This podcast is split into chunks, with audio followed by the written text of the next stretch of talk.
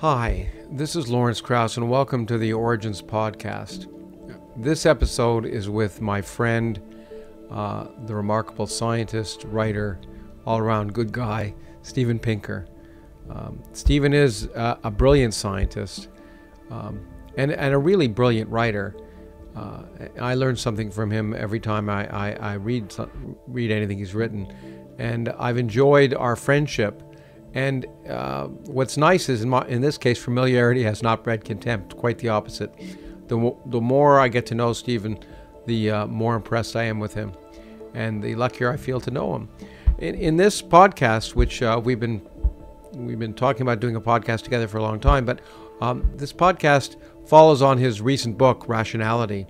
Uh, and, and we talk about that, but we also talk about Steven's background, what got him interested in psychology and language, and write and his thoughts about writing in general and what he thinks about when he writes books. Um, the new book Rationality is is a book that really surprised me actually when I read it. It wasn't what I expected. Uh, it's uh, it's it's about the reasons we are rational, the reasons we aren't rational, and why we should be rational, and what rationality is, what what what it corresponds to, and it's not it's um, it's specific and detailed with lots of good examples and uh, really a study of a lot of interesting aspects of of um, of logic and reason, uh, including I was very proud and pleased to see that Steven spent a long time talking about Bayesian analysis, which is something the, the average person doesn't talk about much, which but which is really at the heart of modern science, and really that kind of thinking um, often leads to results which are quite unexpected and, and demonstrates in some sense how our, how our kind of evolutionary training is not necessarily the best training to be completely rational.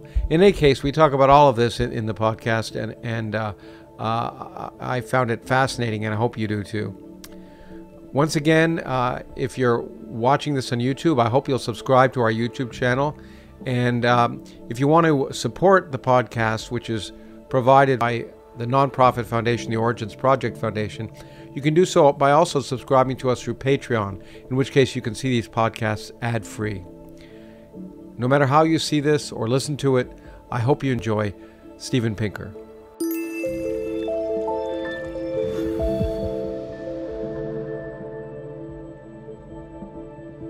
Well, Steven, thank you so much for agreeing to uh, do this with me. It's uh, it's been a while since we've been together, but I find I'm, it's never failing to me that whenever I spend time with you, I'm enlightened. So thanks.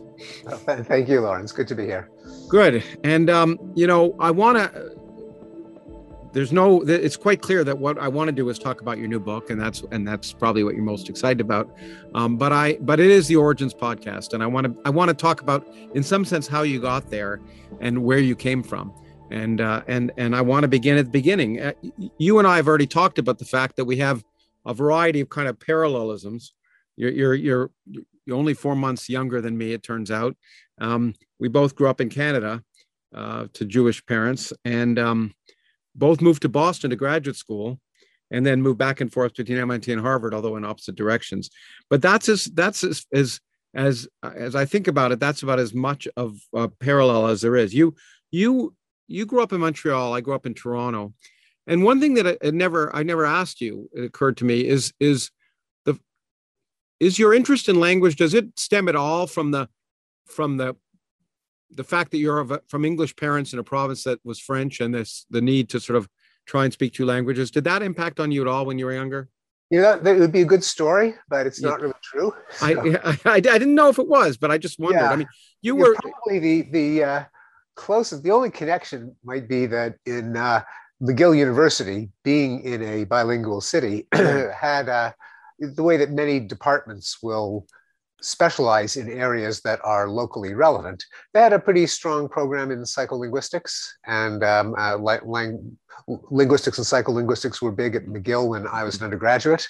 I think that's the closest. The especially since my interest in language was not so much from uh, um, practical problems in the best way to learn a second language and how to are there any advantages to being bilingual but really more deeper questions like what is language uh, how did it evolve how does it work how do kids acquire it and i came to language of uh, uh just in my autobiography, really from Yeah. uh, reading a, a long form article in the Sunday New York Times magazine in, I think it may have been 72, on uh, this, this young upstart in linguistics named Noam Chomsky, who was, had turned the field upside down, was part of the cognitive revolution, helping to overthrow behaviorism as the reigning philosophy of psychology Yeah. this this being the doctrine that uh, any reference to mental uh, constructs thoughts beliefs rules plans images memories was unscientific because they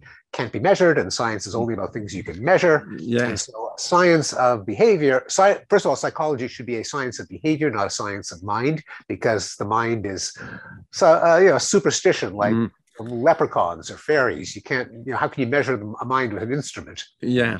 Therefore, you should, it should concentrate on relationships between the current stimulus situation of an uh, organism, which you know you can you can measure with instruments, its history of learning, and then you measure the responses. So that was kind of what dominated psychology in the middle decades of the 20th Yeah. century. And then um, this article pointed out how Chomsky was one of those who overturned that paradigm and the mind was a respectable thing to study scientifically again. Uh, I think it was that article plus uh, books around the home and uh, exposure to cognitive psychology in college and then university. That it just seemed tremendously exciting that you could actually study the human mind scientifically. Yeah, well, uh, it it is. I I I I was fascinated when I was younger. My there's another difference between your my my life and yours. Your parents were professionals, so I I wanted to be a neurosurgeon because I figured that's as close as you could get to the mind. I didn't know there was anything else. Um, but your parents, your father was a lawyer, and Well, your he was a- was a. Sorry, go on.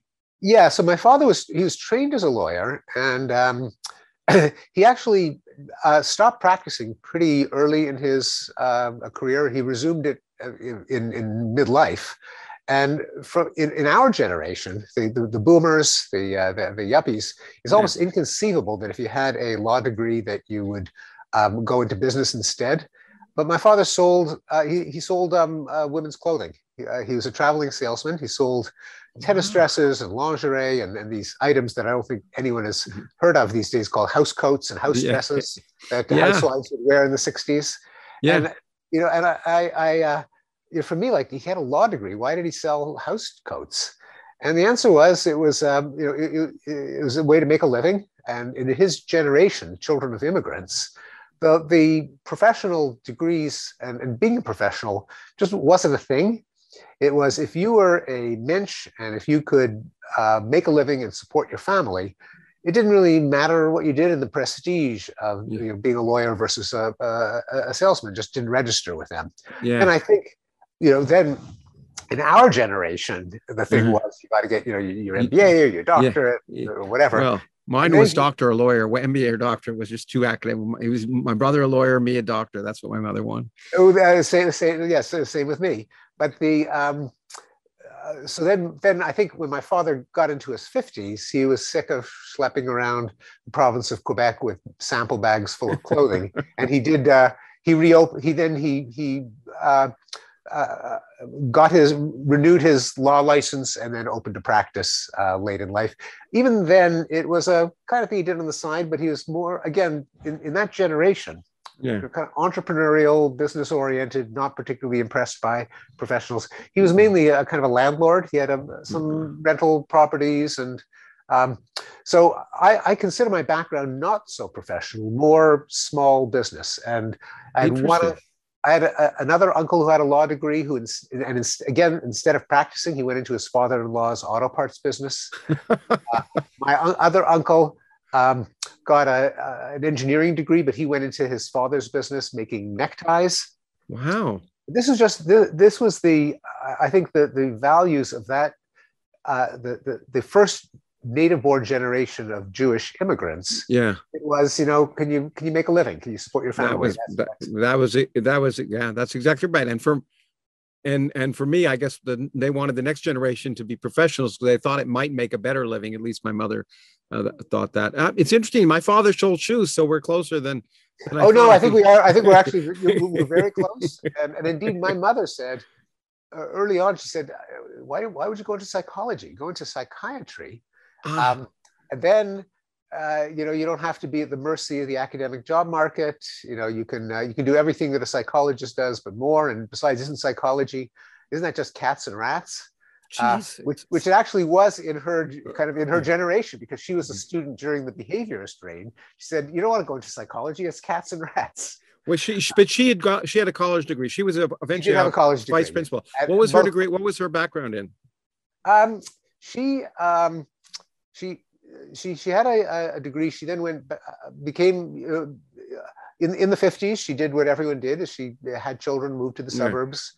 Um, did not did not work when I was a child. Mm-hmm. Then uh, and again, like that generation, uh, went uh, got restless when her kids started to be teenagers, when the feminist revolution happened, and so she then got a uh, went back to school, got a master's degree in counseling, became a high school guidance counselor, and then the vice principal of a high school.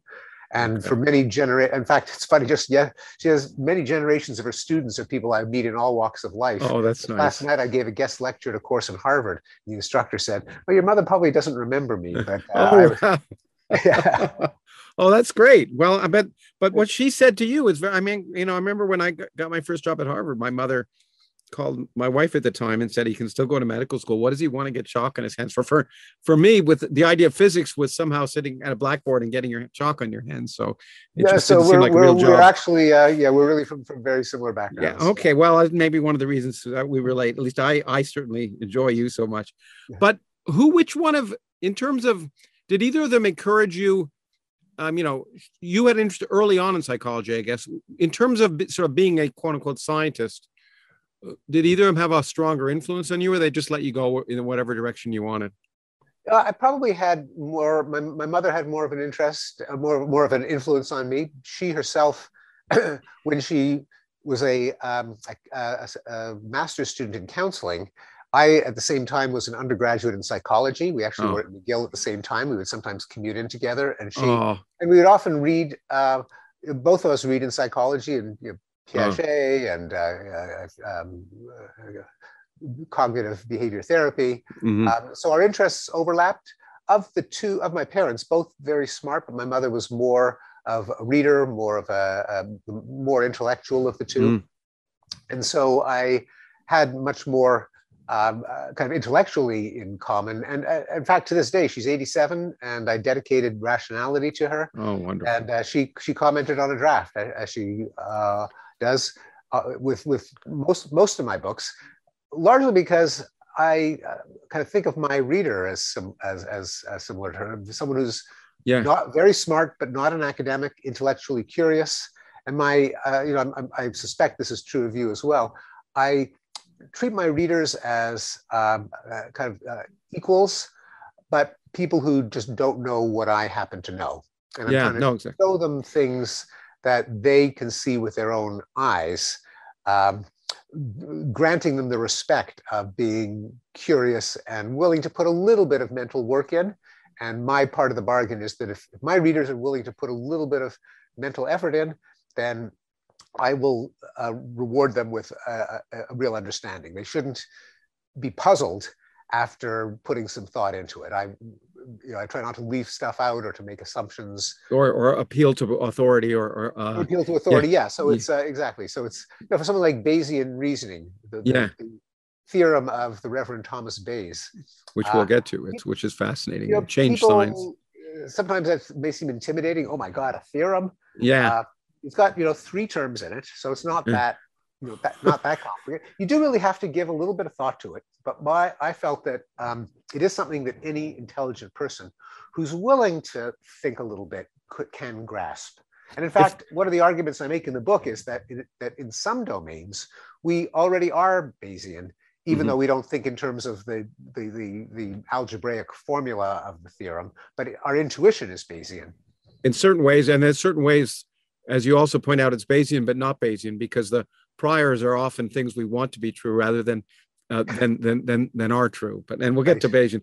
Well, Bayes has changed in my own field of physics. It changed everything, and I even even though I've used it, I still have to always go back and kind of remember its basis every time I think about it. It's and and that's why I was so pleased that you you you actually did that. Uh, I I you know my late friend Steven Weinberg um, used to say in his first book, you may remember the first three minutes, he said he his his reader he thought of as a lawyer and a cunning lawyer, someone who didn't have a background in science but was going to question the arguments and and and put work in and and and I think that's the idea. If you, and uh, if you can, uh, if, if people are willing to work through it, um, then then they should. I mean, they may not have a mastery, but at least an understanding. And I find that to be a wonderful characteristic of your books. And I think that's oh, that you know that's uh, that's the the best you can do.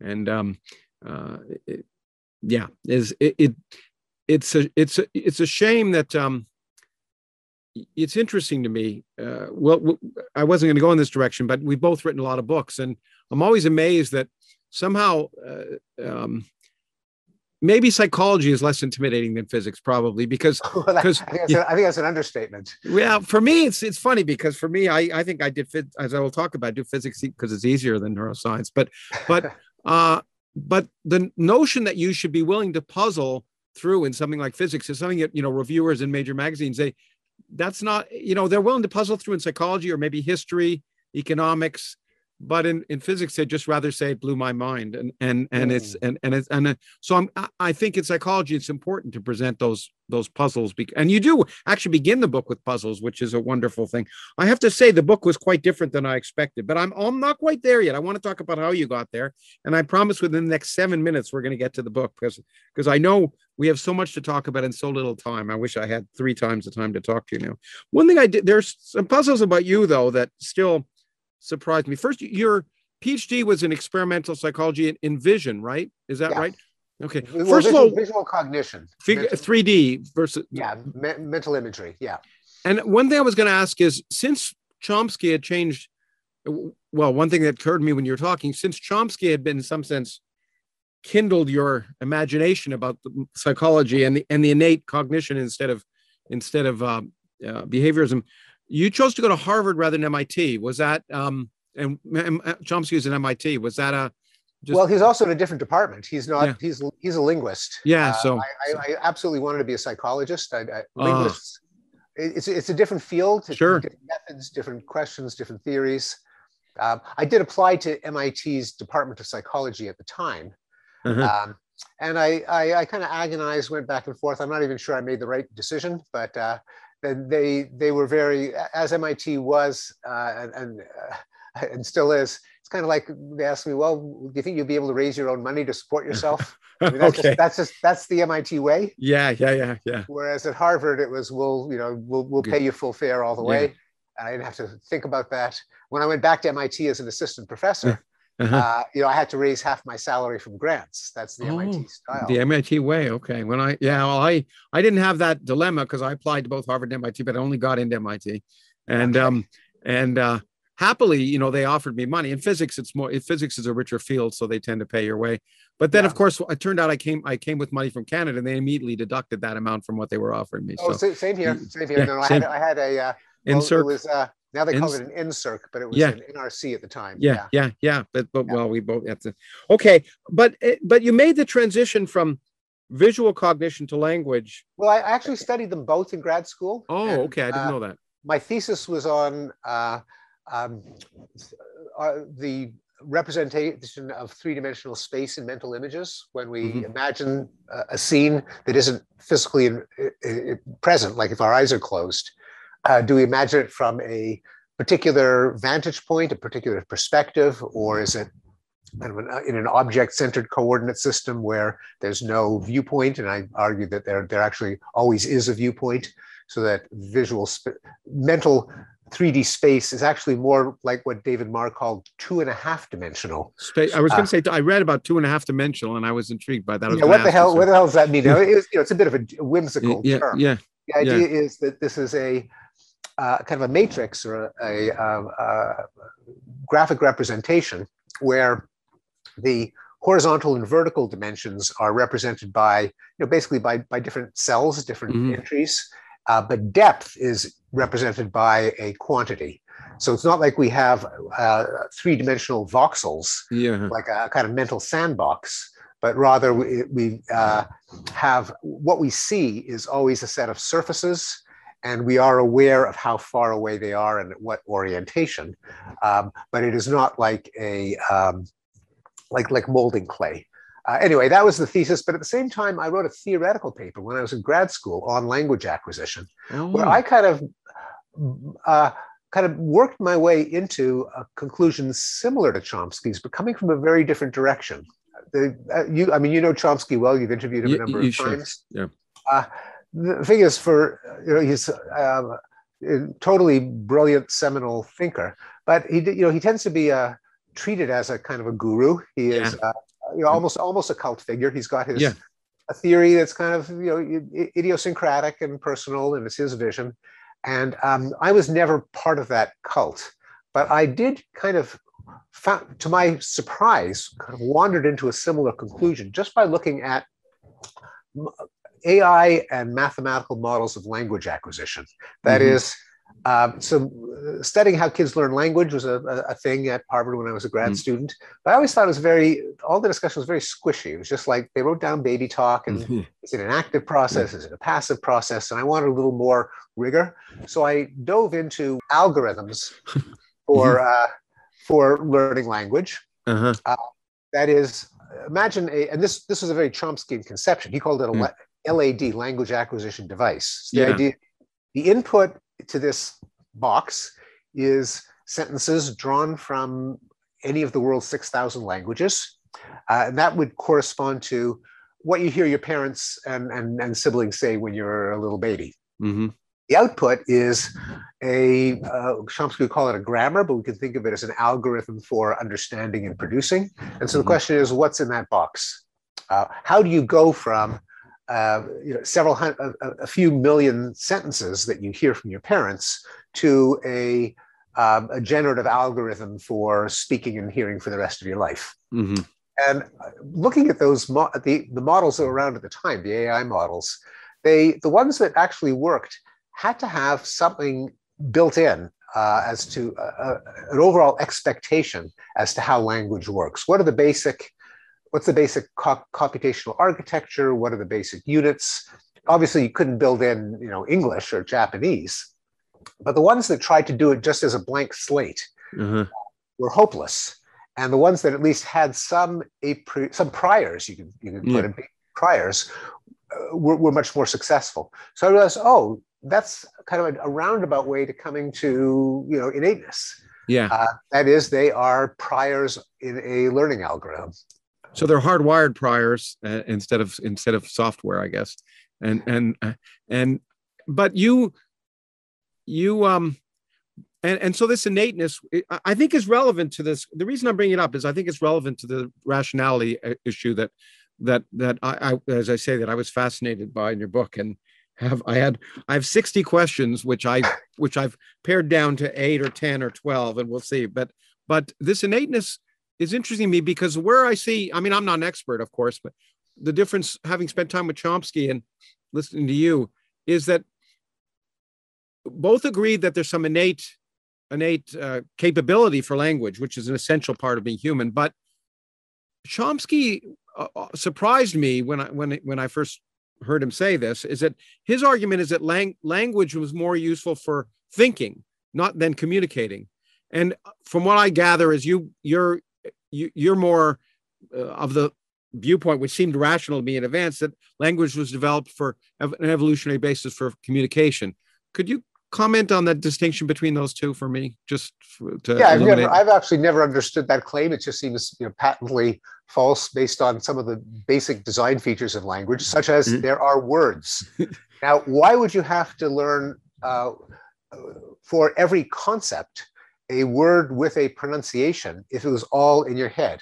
Well, I think he argued that uh, that that that that the ability to create an infinite number of sentences expanded your ability to be conscious in a sense. And no, no, yes, no, no, I'm, I'm, I'm, all for that. But that, Mhm. that, that would be a explanation for why thought is combinatorial. okay, But if we're talking about language, Mhm. why do you need stretches of sound for every concept? Why do you need the whole component of language called phonology, namely the mapping of, uh, of uh, uh, sentences onto um, articulatory commands when you speak and acoustic signals when you hear? Uh, if it was all going on in, one, in the head, you Mhm. wouldn't need that. Uh, mm-hmm. So uh, you would need that would not be an essential part of language. It'd be an internal uh, medium of communication, like a programming language, and you, you don't have to pronounce. You, you don't have to um, pro, uh, machine code in a computer. Mm-hmm. Is not pronounceable. It doesn't have yeah. to. Be.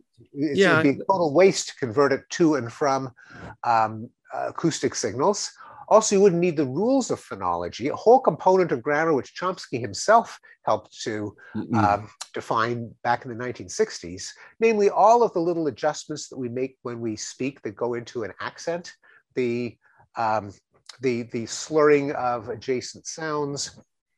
Now, these obviously aid articulation, but mm-hmm. the fact that you articulate, is it would be a massive coincidence if an inherent part of language was getting it out of the head uh, in an acoustic signal that other people just happen to be able to hear uh, if language wasn't uh, designed for communication. Now, yeah. of course, I, I, agree that there is what you, part of it might depend on what you call language and meaning, that is, Chomsky might call it logical form.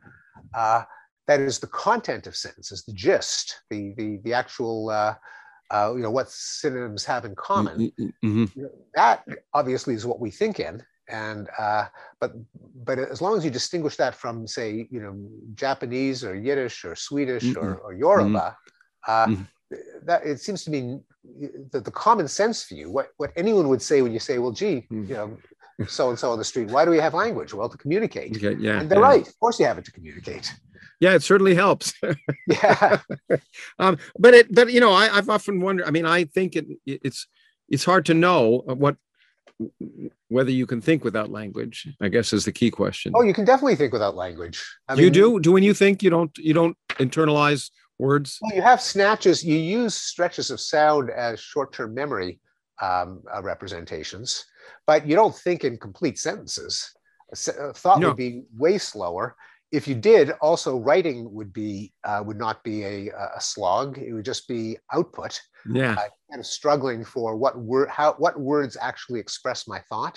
Mm-hmm. Uh, we've got you know uh, going back to my my thesis, we've got imagery. We think in mm. when we mentally rotate a uh, you know a cube or a a, a, a, a stick figure. Uh, we're not describing it in words the whole time. Kids have to acquire language in the first place, and if they couldn't think uh, without language, mm-hmm. how could they learn language? Um, so uh, we know that from studies of non-human animals that animals can solve problems, they can sure. uh, recognize things. They can, so, yeah, absolutely. Now, you know, technology. Language makes uh, you know exponentiates the power of thought, not only because it allows us to share thoughts with other people and to think thoughts that would never have occurred to us on our own, but we can also use it, the sort of auditory and articulatory images of stretches of sound as a kind of scratch pad to hold ideas while we're working through them.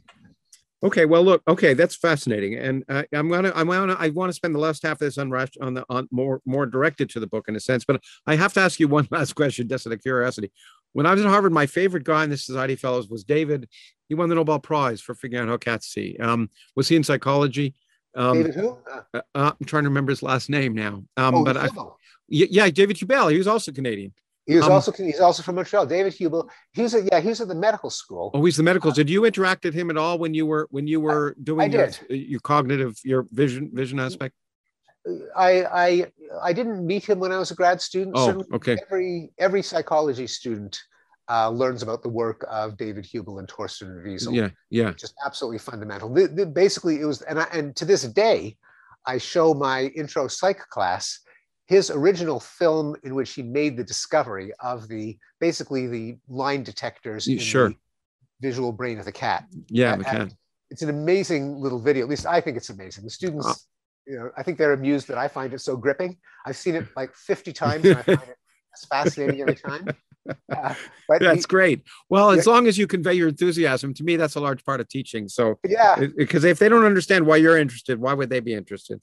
Um, okay, but this rules the fact that there are rules for language and um, you, you know i was thinking about your movement in writing from writing about language to eventually writing about enlightenment the better, better angels of our nature and then enlightenment now was a move in some sense to try and ultimately come to what you know what what I would say is rationality, which was what surprised me about your book. I, I picked it up and I thought, okay, this is going to be another Steve Pinker book explaining why why um, rationality is necessary, but also why historically the world's getting better and what and and, and a social and instead what I, am to my great pleasure in a sense because I would have bought into that, but but but instead it's a discussion or rather detailed discussions of, of rationality and cognition and the rules by which rationality is acquired or abused in humans. And and and in that sense it was such a unexpected pleasure to read and and and and and learning experience. So uh, let me just say that for those who may wonder what this is it's quite um i mean it's much more psychological than than um than uh, than you know i would think I, I tend to think of the better uh, of enlightenment now and better angels of our nature as as trying to promote a a a worldview that that that that um, may go against the grain, but is important. But but this is an exploration of an of a of something that that is is interesting to define. And and I want to begin with your definition, which well, you have a variety of them, and I want to come back to it because it seems to me there's a circle in the book where you sort of begin and end. But what surprised me was, in some sense, you say that rationality is what allows you to get things you want. Or yeah. and and and um, and I and that's not what I would have. I mean, there's a there's a wonderful definition of it at the end of the book that we'll get to maybe if we get to it. Um, but you know that's fascinating. I wonder if you could elaborate because because it seems to me sometimes it, irrationality also gets you what you want, and um, emotion sometimes gets what you want. Well, and, it's uh, the way I put it is irrationality. I don't think irrationality does get you what you want, although what you want could be irrational. Yeah, uh, yeah. I mean, that's the that's the key point. Uh, yeah. You, you, in fact, a large part of the latter part of your book is saying we are rational beings, but what we're but we're we're not ultimately we're using rationality in a local sense, and it doesn't get us yeah. what we need want globally. Exactly. Yeah. So the uh, the definition is related to the famous statement of David Hume that reason must always be a slave to the passions. Yes, which I was going to want to focus on later. Mm-hmm. Which is easily misunderstood as saying, well, we have no choice but to you know, to splurge, to, to blow our stack, to uh, um, uh, you know, shoot from the hip, to to uh, mm-hmm. do whatever feels good.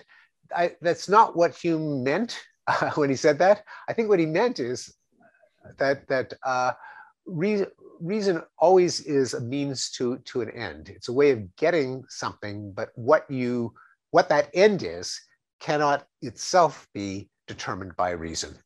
And the uh, one way to think about it is if you if you um, kind of try to imagine what reason without a goal might be, you, you might say, mm-hmm. well, gee, why isn't just you know using logic to deduce mm-hmm. Um, uh, new true propositions from old propositions? Isn't that rationality?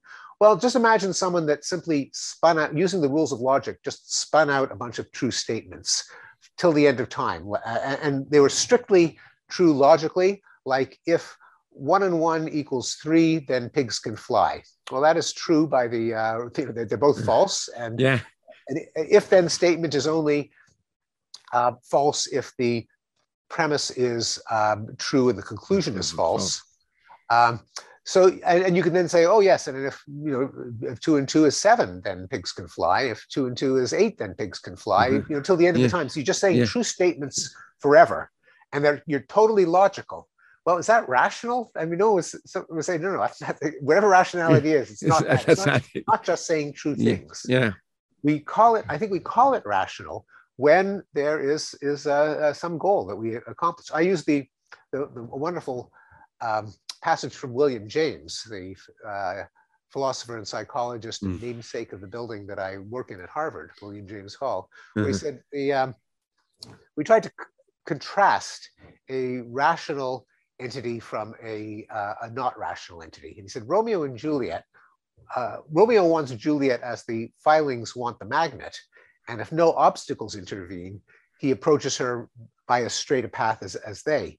But Romeo and Juliet, if a wall is built between them, don't press their faces against the opposite sides, you know, idiotically, like the, the, the filings and magnet with a card. Yeah. Romeo finds a way of getting you know, over the wall or around the wall. The difference is that with a purely physical process, a non rational process, the trajectory is fixed, and whether it reaches an end just depends on how on accidents, on whether things are arranged right. With a rational agent, the end is fixed, and the actual trajectories can be varied uh, indefinitely. So that I, I, think is a good characterization of intuitively what we mean by rationality. But you're right that it opens the door to using rational means to some indefensible ends. And I think a lot of public rationality that concerns us so much today, why is there so much you know, fake news and conspiracy theories, uh, is that people can want certain goals like uh, fortifying their side in a great, you know, in a culture war and making the other side look foolish and their side look wise and no, noble. That's a goal. It's a, it's a dubious goal, but it is a goal. And people can be perfectly uh, rational in attaining that goal. Or the goal could be to uh, achieve status as a fearless warrior for your side in the great culture war. And so people will say, yeah, you know, go Steve. He's really he really stuck it to the uh, to the conservatives or stuck yeah. it to the liberals. Mm. That that's a goal. Yeah. If everyone uh, pursues that goal, we're all worse off. But people can be, unfortunately, you know, pretty clever in attaining those goals.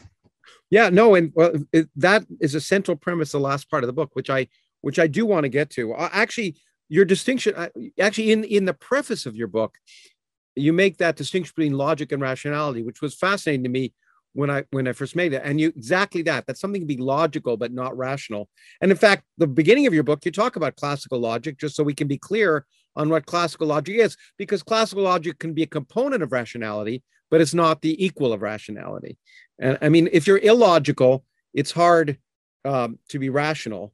Uh, right. I think that so the converse is, is the way of proving the, the uh, in fact as it, as you might have said in one of your chapters that's yes, the, the law of the law of contraposition right yeah yeah but, but yes the, and the re, well the reason that logic is can be irrational is that when you apply logic you may only appeal to what is stated in the premises. Yeah. And the goal is to deduce conclusions that are true if the premises are true. But you've got to forget everything you know uh, in order to do that. And in everyday life, even in science, it's never rational to set aside everything you know. Well, actually, yeah. sometimes it is. Sometimes not in everyday life. Yeah. So I mean, an example is you know all um, all plant product plant products are healthful uh, tobacco is a plant product, therefore tobacco is healthful. Yeah, yeah. So you know that's uh, that that is a val- uh, a, a, sound yeah. inference. Uh, it's not valid because in fact not all plant all plants products are healthful. Yeah. Uh, and we know what tobacco is, so we know to reject it. But if you were a logician, you'd have to say yes, that is a uh, a valid inference, and, and it, it does follow. Hi, this is Lawrence Krauss and I'm really happy to talk to you today on behalf of Audible. Audible is a leading provider of spoken word entertainment all in one place. I'm an Audible user, and I also am an Audible producer. I've, I've uh, read a variety of my books on audiobooks that you can get through the Audible catalog. I find in my current position with the podcast that Audible has become even more important for me because I have discussions with many different authors and I have to read a lot of books. And I find through Audible I can listen to a number of them when I'm otherwise doing other things like driving the car or working out.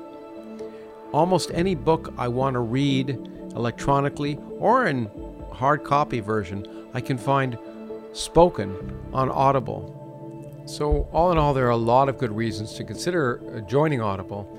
And right now, uh, there's a particularly good reason. There's a promotion that Audible is, is uh, involved in, involving a new sort of masterclass uh, podcast about well-being and uh, and and ways that you can um, basically help yourself to to feel better. Uh, so go to audible.com slash well-being. That's audible.com slash well-being but let me connect. I'm jumping around because I know we're never going to get in a logical order. Where do I want to get? But um, it's interesting you say that because in some sense that's true. But then Bayesian conditional probability, which is so important, as as you point out that that that uh, later, well, after describing Bayesian statistics very well, point out that people are Bayesian, but but as I said earlier, they take a prior, which is not doesn't correspond to reality. It corresponds to the reality they want. Isn't that very similar in some sense to to an abuse of logic? In some sense, the conditional probability is really you're being irrational in the same sense you're being while being logical, you're being irrational because your prior is wrong, which is really what what in some sense what what's the problem with the statement about plants and tobacco. Exactly. It, yeah, I think that, that that is exactly right. It's just the probabilistic equivalent of what we were just saying about logic. And Now- in, fact, there, yeah. Go on. No, no. yeah. I'd So rather hear you. and in fact, a lot of you know probability is related to logic in that in that, a lot of uh, uh, inferences in logic have a counterpart in probability if you Sure. switch from things are just true or false to the kind of Bayesian conception that you have degrees of credence in a hypothesis. So, for example, the fallacy of affirming the consequent in logic, Mhm. namely P implies Q, Q therefore P. You know, we, we know that Yeah. that's invalid. If if uh, if you're a heroin addict, you uh, smoked marijuana. Therefore, if you smoke marijuana, you'll be a Mhm. heroin addict. Yeah. Uh, so that's the fallacy of affirming the consequent. In logic, the corresponding fallacy is confusing conditional probabilities. That is Yeah. the probability of A given B with the probability of B, B given, given A. A. But the but the conditional probability is a lot like if then, but Yeah. a probabilistic version of if then. What's the probability of if that then is then then occurs in some sense? So instead of being a rigid if then, it's kind of a, a probabilistic if then. Is that I guess is a way of Yeah, exactly. It's almost like it's not not exactly the same as what they call fuzzy logic. Yeah. but it's uh, but you know it's it's it's, it's related. Yeah. Um, before we get on to there, I'm going to skip a lot, but you did mention Hume, and and and I and you know I kept for the last third of your book, but you know your your book is structured into sort of the here are the components of rationality. Let me understand them, and then the last part of the book is kind of what I thought that you know you had to address, as you say, this is the part you've been waiting for. Because you think this is what people are going to look for is why are we not rational? And and sort of the more uh, so, sociological perspective of how this is implemented in the real world or abused. And i and i and for that part of the book i kept coming up with reason as the slave of the passions. The reason ultimately the reason we appear to be irrational and you're the eternal optimist i guess in a way as saying it's not that we're inherently irrational it's just that we're rational at the but rational by being a slave to a passion which may not produce a global rationality but rather a local rationality is the way I, th- I think global is societal or what what's ultimately best for everyone or what ultimately is even best for you you don't get because you're think you're still thinking kind of myopically Right. The it's um, know, I, I call it the tragedy of the rationality commons. commons exactly Uh, related, and there is a chapter in the book on game theory. yeah of the- is Classic results from game theory is that there are situations in which uh, a number of rational agents, each doing what is in their own self-interest, can end up worse off uh, that than if they um, uh, made made some some uh, sacrifice of their their interests. well that um, uh, i'm going to interrupt you there. I'm going to try not to interrupt too much because i know people say i do but i but I, I we have limited time otherwise i wouldn't. But but that's an incredibly important point and i want to i want to go there for two reasons because i want to address something that's clear, clearly relevant now to the time we're talking and also as it turns out is relevant to the last book i wrote on climate change this tragedy of the of the rational commons in some sense that makes when you when i read your book i i, I you know i have good i have optimistic days and pessimistic days but the notion but climate change is a clear example of that dichotomy between what may be good for you apparently and what's good for you ultimately May- so Yes, why don't you talk about that why don't you talk about that a little bit Yeah, it's the tragedy of the carbon commons. yeah just to just Exactly. to uh, um, get straight on what the tragedy of the, the original tragedy of commons was. sure This was the the hypothetical case in which uh, you, uh, there's a town commons, and for every shepherd, it makes sense to bring his sheep out to graze on the town commons because he gets, you know, because his sheep get get fattened. If everyone does it, they can denude the commons faster than the grass can grow back, and then everyone is worse off uh, com- compared to if they, in fact, each one has an incentive to allow his sheep to graze as many of his sheep as possible to graze as much as possible but that makes everyone worse off so we talked about the an analog of that in the case of rationality namely everyone might pursue the goal of achieving um, hero status within their own tribe um, with the result that that public the public sphere is just a, a war between different tribes over uh, each one plugging their version of the truth and each member of the tribe getting brownie points for how well they can advance the, the, the fight. And we're all worse off if we end up with just the, the, the, the belief of the strongest coalition as opposed to the true belief. That is, if we all kind of cooperated to collectively pursue the truth, which is what you know science, at least in theory, ought to do.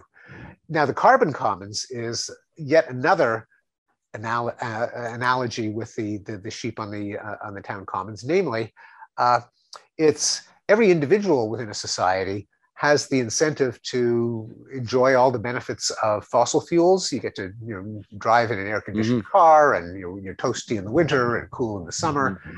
Uh, but uh, and if you stint on that, if you um, uh, kind of uh, get wet during a rainstorm at a, at a, waiting for the bus, um, you're not you're not saving the planet. Uh, you yourself, unless everyone else does. So it makes sense to take your car instead of, of waiting for the bus. The problem is if everyone makes that decision, then everyone is worse off with a uh, unstable, dangerous planet. And which is also true, of course, of countries, that each country would be best off if all the other countries conserved and they used uh, abundant portable energy and fossil fuels to power economic development. Um, if everyone does it, then we're all worse off. And that's why you know, there have to be these global agreements or within a country um, you know, carbon pricing or other regulations to shift the incentives so that people, when people and countries opt for what is uh, most advantageous to them, everyone will do what's most advantageous to the to the planet.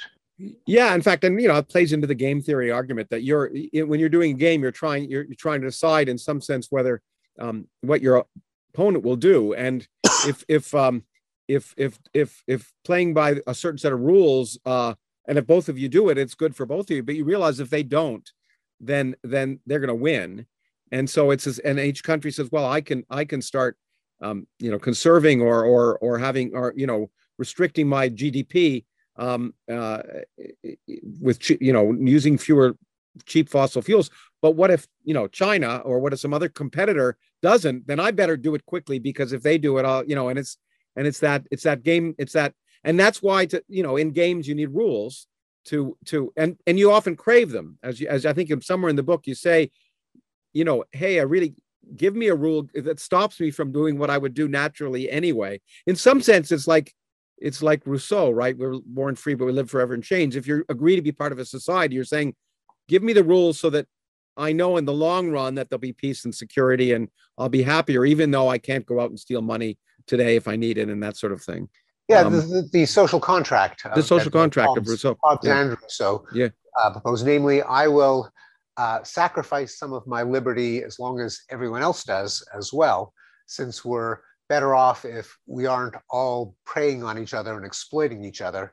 I forego my all the advantages of exploiting you. On the other hand, I'm better off if I can get everyone, all of you, to forego your prerogative to exploit me. So we're all better off that way. Exactly. You know, eh, eh, there eh, there's so much I want to talk about. It's literally so little time, but this notion, which which I guess I, I, I hadn't occurred to me till after reading your book, which now makes things clear of what I what I would call local rationality versus global. The notion yeah. that what may be good for you is not good for everyone and ultimately not good for you. It, it, talking about rules that we need rules, but in fact, in some sense, it's science. Science is a set of rules that, in principle, allow us to go from the local to the global yeah oh, recognizing oh, that people are biased and and and and science is a set of rules that eventually leads to the rational public good of of, of understanding.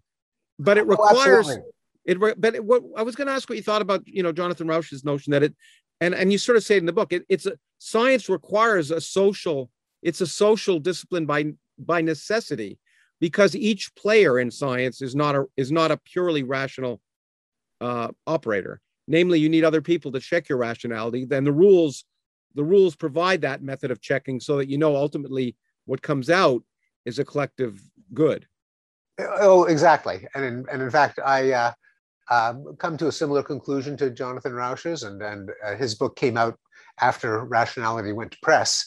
But uh, I would have, I, I, cited an essay that he, um, um, that, that, previewed his book. And, and the idea that both he and I push is that collective rationality comes from submitting to certain rules within certain institutions that um, filter out the vast amount of um, false belief that we all mm. uh, propose for the rare correct beliefs, and, um, and that allow the ambitions of one person to counteract the ambitions of another. Now, psychologically, the, the key, the engine to this is that even though we're all subject to biases and fallacies and blind spots, we're much better at pointing out other people's fallacies and biases and blind spots and so you can harness that ability that we're, you know, we're, since we are all arguers, kind of more intuitive lawyers than intuitive mm. scientists. Yeah. But you can put that to work if you have people criticizing each other's ideas, uh, checking each other's am- ambitions. And science is an example of how that can work, at least when it works well. There should not be authority, arguments from mm. authority in science. There should not be um, you know, repression and censorship of hypotheses in science. There should not be. If um, only, if only. Yeah, if only, right. uh, but the, and the same is true of liberal democracy, uh-huh. uh, where you have checks and balances built into the government system. And the American framers were, to- they didn't have the language of game theory, but they. They analyzed it in exactly the same way. They said, yeah, human beings are flawed. We all want to be right. We all want power.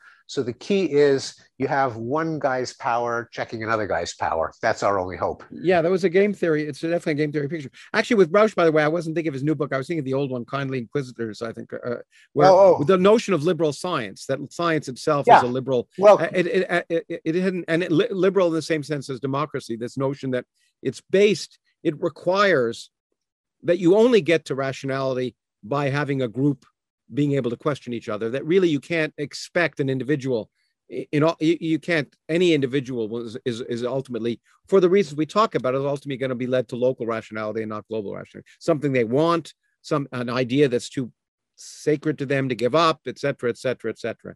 Yeah and, and all, all of those things are discussed in your book. Um i i the i won't i'll, I'll avoid hume but i want to i want to get i want to get back to the, this this um this notion of collect uh, of sort of coordinated games and the fact that that that the tragedy of the commons which we which you discussed very well for climate which makes me wonder since really the tragedy of climate commons is as as you kind of allude is both personal and governmental. Each individual has rash, uh, motivations for violating the collective rationality and each country does as well and it it makes one when you think about that you wonder whether it certainly makes one maybe not pessimistic, but it's um, it's going to be a challenge to to work uh, that way. But you know, in in your, I have to say because I, I want to get to it at least twice in your book, concepts from physics came to my mind. And, oh yeah, yeah, yeah, because it, it's if you think of a, a, large physical system, it gets stuck in what you call a local minima rather than a right. global minima. Right. And and and the reason it gets stuck in that global minimum is just each, each atom can, or each component of that system can't go from one the the minimum to change the minimum say from a from a system where there's a twist to a system where there's no twist eh, you can't locally do that you have to globally yeah. do that and therefore the system each atom is never is never being pushed in the direction to do to get to that global minimum and so this it's exactly it seems to me to, to the tragedy of commons. And so so when we get stuck locally at a local minimum it's it's exactly the same as a system which really could be better off and have more free energy and all the rest if it ever made the transition and it, and it won't. The, the other the other area of physics that i wanted to see if you thought was too much of an a stretch um, uh, was you you spend a lot of time on another key aspect of of sort of rationality or irrationality which is risk assessment. And humans are pretty bad at that innately. Um, although one of the things that is that you do point out which i think is really important is that people may say they believe something, but when it comes down to the evidence of their senses, they generally common sense often reigns. So they, with an abstract thing, they may be they may be wrong, but when they, you know, when when you, George Bush may have said, well, maybe we should have teach both both uh, creationism and intelligent design and in schools. But when but when the avian flu first came out, which is which was the sort of pandemic at the time, or potential pandemic at the time, he said, you know, we've got to look for mutations because ultimately, you know, when it when the danger happens, you you go to the science. But yeah. um, but when you point out when people are, are thinking about risk, avoiding loss is is is something that they're more willing to take a risk for than than gain. Right. And again, but but I'm wondering if that if that if that's not it seems to me that's eminently rational for a physics reason. And the physics reason is that uh, is entropy. Yeah. The fact yeah. the fact that it's much harder to do good than bad yeah. in some sense is the fact that the world you know the natural tendency is to is to is to move away from that plateau to the to the to disorder and so people in their lives see that it's much much easier for a system to to to, to go away from the the plateau. And therefore that experience tells them i better it's much more important for me to avoid loss than it is to seek gain. What do you think of that? Yeah, no, I think that's exactly right, and I think it's it, it's not far from what uh, Amos Tversky and Daniel Kahneman had in mind as the explanation for loss aversion. Um, name loss aversion being the, the, the fact that people uh, that, that losses are more uh, painful than gains are pleasurable, and mm-hmm. people will do uh, go out of their way to uh, avoid a loss. Ultimately, the you know the ultimate loss is is the loss of life, uh, yeah. is, is death, and there are a lot of ways that can happen because we're very improbable collections of matter. We have locally fought against entropy by taking in, uh, you know, energy and our metabolism and developmental processes allow our bodies to, you know, hang together for a, a few decades despite all of the ravages of uh, disorder. There are uh, just an incalculably more ways for something to go wrong than to go right. Um, and so we ought to be cautious about more cautious about the downside. And Amos himself, although I don't know if he actually appealed to uh, the, the second law of thermodynamics, but um, he once said to me, and I actually and I reproduce this in the book. Uh, how, how, much better off can you be imagine being than you are now? Uh, how much worse off can you imagine being? Um, how many really good things can you imagine happening today? How many really bad things can you imagine happening? In each case, there's a massive asymmetry. Well, that's, uh, you know, in, in fact, fact the second one that, is bottomless. Well, in and fact, I think it was, exa- it was exactly reading that analogy of his that you did that made me think of entropy. Is because yeah, no, I think that I, I think it's exactly right, and I think it's probably more than an, an analogy. It might literally be true in that yeah. uh, death is, uh, you know, there there are very few ways of being alive, and there are very very many ways of being dead, or as Richard Dawkins put it, not alive.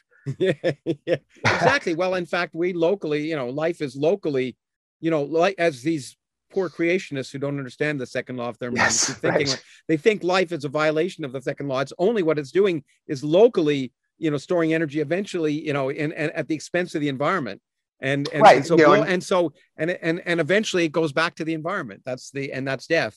Ashes to ashes. Yeah, dust ashes to dust. But yeah. I'm going to avoid loss because I'm going to lose you in two or three minutes. Oh yes, okay.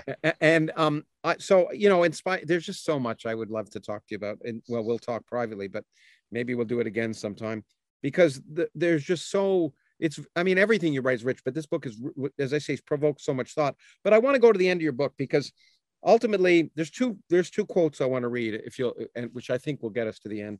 Um, uh, it seemed to me near the end, you say the ultimate explanation for the paradox of how our species could be both so rational and irrational is not some bug in our cognitive software. There's the, the Steven Pinker optimism there. It's not that we're inherently irrational. It's rather, it lies in the duality of self and other. Our powers of reason are guided by our motives and limited by our points of view, which is really, seems to me, the modern, which is, if I thought of it, I think is the thesis in some sense if I had to distill the, the, the thesis for your book, I might say that. And I might say another way of saying that would be that reason is a slave to our passions. Do you think it's a different, it's a modern way of expressing that very point? Um, hmm. not, not, not, not sure. Okay, well, think about it anyway. Okay, I will think. Of, I will. Because, I will think about it. Yeah. Because I mean, basically, you know, I, I think the point of the book is that we're not innately irrational. And here's all the components of rationality. And sometimes we abuse them. And sometimes we're just, we, we, for various evolutionary reasons, rationality may not be a good thing again locally. But but Yeah. but once again, it's this competition of what I, I guess I I keep thinking of local versus global. And that's what I take out of the book is that when human beings are appear to be irrational, it's not that there's no reason involved. It's that the reason may not um, may not um, may be guided by passion or or momentary circumstances rather than what ultimately, if if you look far enough ahead, would be for your own and society's good. Yeah, it's often you apply uh, rational means to an irrational end. Irrational in the sense that it is incompatible with other goals that you want to attain. Um, now, there are some times when you know you just have brain a brain freeze when you, you really just screw up. So I mean that can happen. It's not it it was true by time. definition. You could never be irrational. Yeah. Then that would be kind of you know circular, be, Yeah, yeah. You know, vacuous.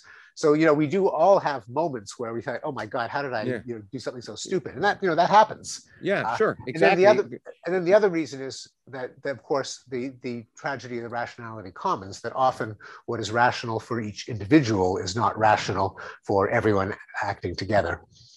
Okay, and let me read the last sentence of your book because I think it's a good way to end this. And and and I am aware of your time. We are a species that's been endowed with an elementary faculty of reason, and that has discovered formulas and institutions that magnify its scope.